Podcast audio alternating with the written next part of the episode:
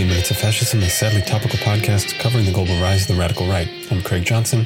This week we're going to be going over the latest events in the right wing in the United States, New Zealand, Peru, Denmark, and celebrating the death of a fascist from World War II from Slovakia.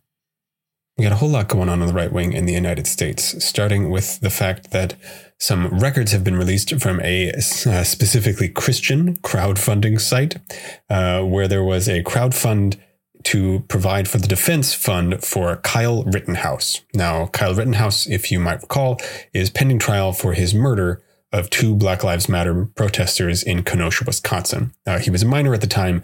Uh, he killed them uh, with an AR type rifle and then walked directly back toward the police, gun in hand, uh, and was able to just go home. There are even reports that police on the scene provided him with food and thanked him for being there, you know, because he was supposedly there to quote, protect local businesses. Uh, that's his excuse uh, for why he traveled from Illinois to Wisconsin, uh, where he murdered two people.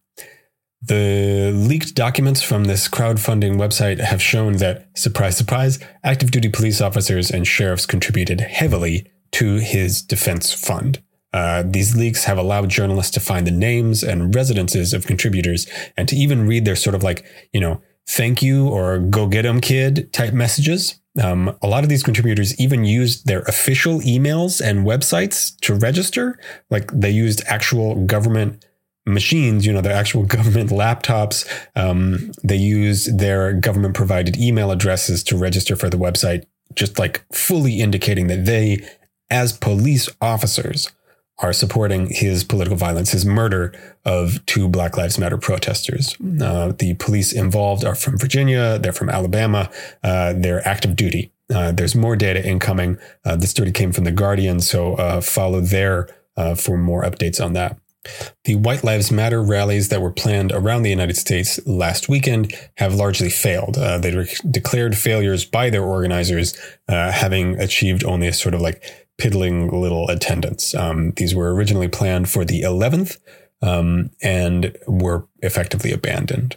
Uh, speaking of failures, uh, former President Donald Trump has appeared on Sebastian Gorka's podcast. Uh, now, why is this interesting? Uh, because it's an opportunity for me to talk about Sebastian Gorka, who's just like a fascinating figure on the sort of like pro Trump right. Uh, Gorka was a former Trump staffer.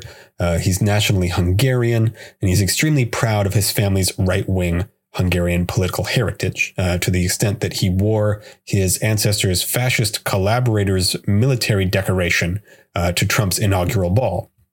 Now, Trump's appearance on this podcast is a pretty clear sign of like desperation uh, and also a lack of uh, media outlets that will actually cater to the former president now. Uh, this is especially clear because both of these people have been effectively completely deplatformed. Um, both of them are off of Twitter, they're off of Facebook, they're off of you know a lot of the main outlets that right wing forces use in order to reach uh, their supporters. During this interview, which lasted for a half an hour, Trump was basically the same guy that he used to be, sort of off the hook, kind of you know hard to pin down. Gorka kept trying to get him to turn on the Republicans and to double down on anti democracy stuff, but Trump wouldn't.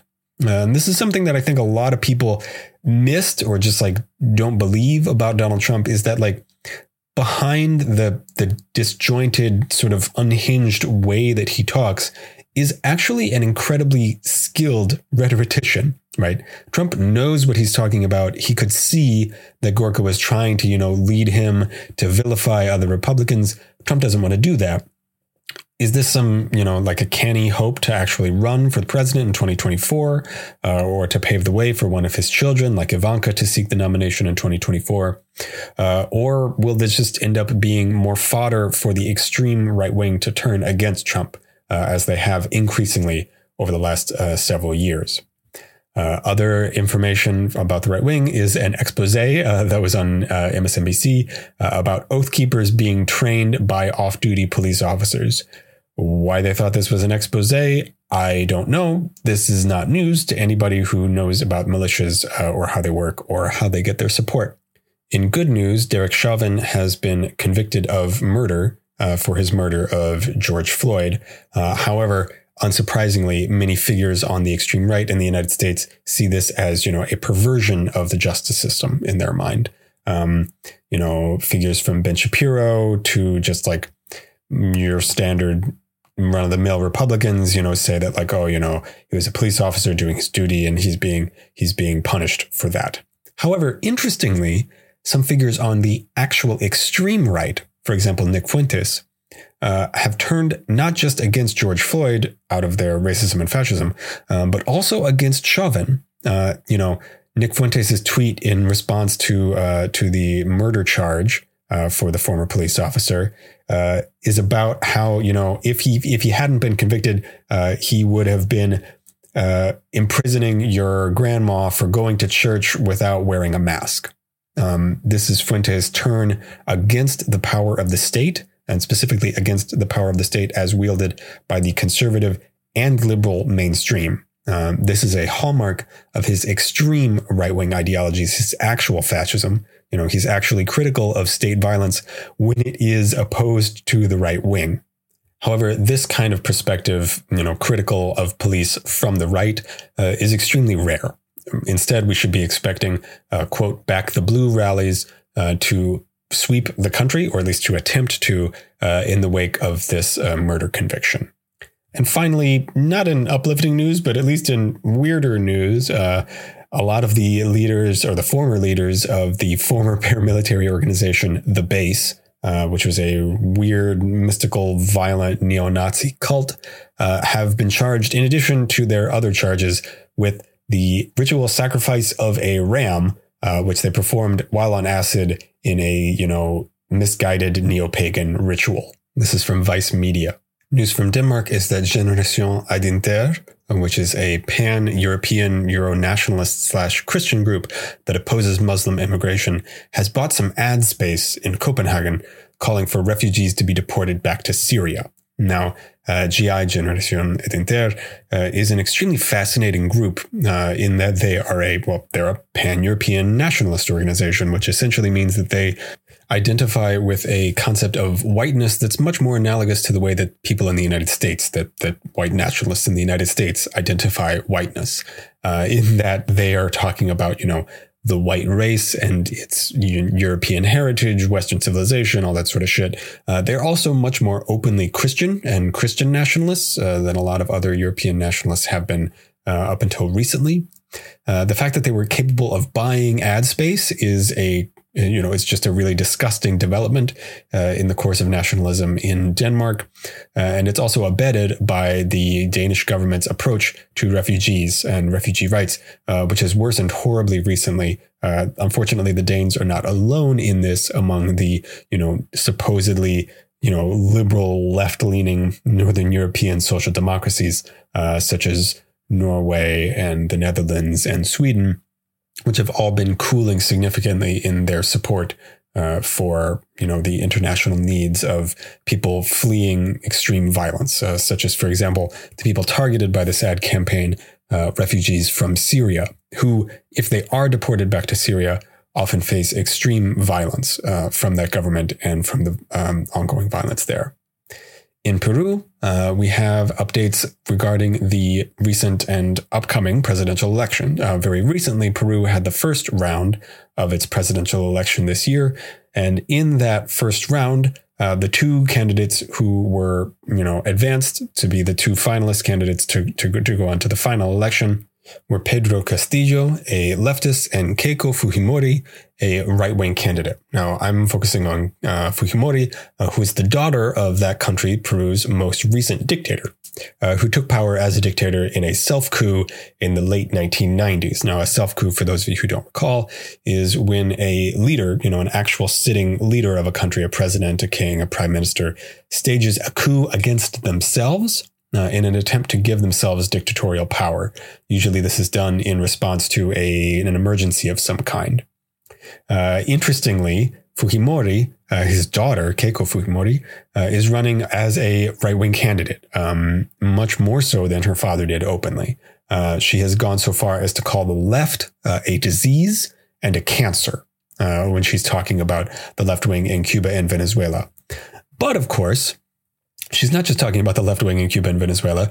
Uh, she's talking about Castillo, who is a former primary school teacher and a self avowed communist.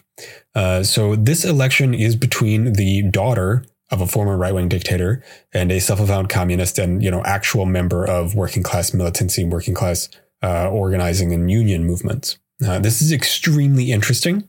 And the fact that Fujimori is using this kind of language to describe the left in general is not just reminiscent, it is a direct echo of the way the right wing talks about the left and specifically its leftist enemies, and specifically its domestic leftist enemies, uh, using the language of disease and contagion, which is a way to medicalize and legitimate the need to kill the left uh, as if they were, you know, a foreign body invading an otherwise natural, healthy whole.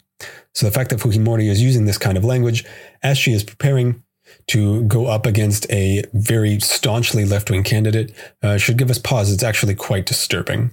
And finally, in New Zealand, some New Zealand Defence Force reservists uh, have been linked to fascist organizing. Uh, this is from Newsroom New Zealand. Uh, these reservists have been linked to fascist organizing based upon their uh, online posts and their activity. Um, it's extremely illegal uh, for members of the armed forces in New Zealand uh, to be linked to extreme right wing groups, just as it is in the United States, except that unlike in the United States, New Zealand is actually kind of trying to do something about it. Uh, this is the second member of the New Zealand Armed Forces who has been found uh, to be involved in right wing organizing recently. Um, they're taking it quite seriously. They're actually taking some serious uh, measures against these uh, members of the armed forces and doing a lot of investigating. Closing out this week, as I do every week, with our segment See You in Hell, which celebrates the death of a prominent right wing figure from history. This week, we are going back to the time of World War II. Uh, we're talking about uh, Slovakia, and we are talking about a guy named Father Tiso. And he's not just called Father as a term of endearment, he was a Catholic priest. Tiso was a Catholic priest for, you know, the entirety of his life. He entered the seminary as a young man and got involved in politics as a sort of like, you know, idealistic young nationalist, uh, as a lot of people did uh, at the time, uh, the time being the 1920s and 30s. However, as his involvement in politics changed and deepened, uh, he really seriously entered political life as a political actor himself in the interwar period between World War I and World War II uh, as a member of the Slovak People's Party. Um, the Slovak People's Party then turned extremely rightward, became very nationalistic, very anti Semitic, and very much pro uh, secession from Czechoslovakia. Now, for those of you who are unfamiliar with this part of the world and the history that was going on there, this is extremely relevant because Czechoslovakia emerged as a nation after World War I uh, in the wake of the elimination of the Austro Hungarian Empire. Uh, these two territories had been part of the Austro Hungarian Empire and were combined together into one state, largely in order to make them too big to be just like gobbled up by uh, other regional powers like Germany or Austria or Russia, or you know the Ottomans or the Turkish. Um, Czechoslovakia, however, was beset by a lot of serious problems, uh, namely the fact that many different ethnic groups belong in it. This is the problem that a lot of Balkan states experienced after the fall of the Austro-Hungarian Empire. Uh, and this was something that uh, Father Tiso and his compatriots in the Slovak People's Party uh, cared about very intensely. Now, in the wake of one of the precipitating events of World War One, uh, which is the Nazi annexation of the Sudetenland, uh, which was a predominantly German part of what is now Czechia, the Czech Republic. Uh, so, in the wake of this annexation of this uh, Czech territory, this Czechoslovakian territory, the Slovak nationalist movement gained a whole lot of steam. Uh, and this was especially true for the Slovak People's Party which seriously collaborated with Nazis and other fascists um, in order to expand their power in Czechoslovakia. Father Tiso himself emerged as the leader of this movement and became the leader of a breakaway Slovak republic with the aid of Nazi Germany. Uh, he was a fully transparent Nazi puppet. Uh, and as Nazi puppet, he was a full collaborator uh, with the deportation of Jewish people to Germany and other German held territories uh, in the Holocaust. Uh, he faced some pushback from the church uh, in the early 1940s, you know, in the like around 1943, 44, uh, which stalled uh, but did not stop his aid in uh, murdering Jewish people. Uh, throughout his reign, over 60% of the Jewish people in the Slovak Republic were deported to German extermination camps and labor camps and were killed. He fled the invading Red Army as the Red Army invaded uh, Slovakia. Uh, he fled to a monastery in Austria where he was captured uh, by the United States.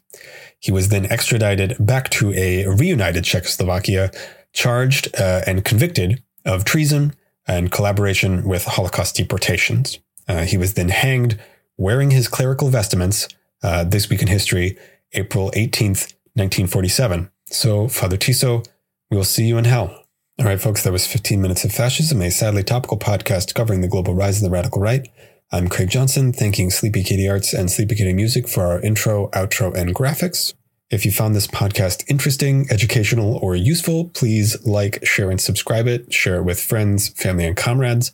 And if you found it extremely interesting and useful, check out my Patreon at patreon.com slash 15 minutes of fascism. That's 15 minutes of fascism, all one word. And like I teased last week, this month is an extremely important month in Dead Fascists. Uh, so get ready in the coming weeks as I cover the deaths of Benito Mussolini and, of course, the big one, Adolf Hitler. All right, I will talk to you next week.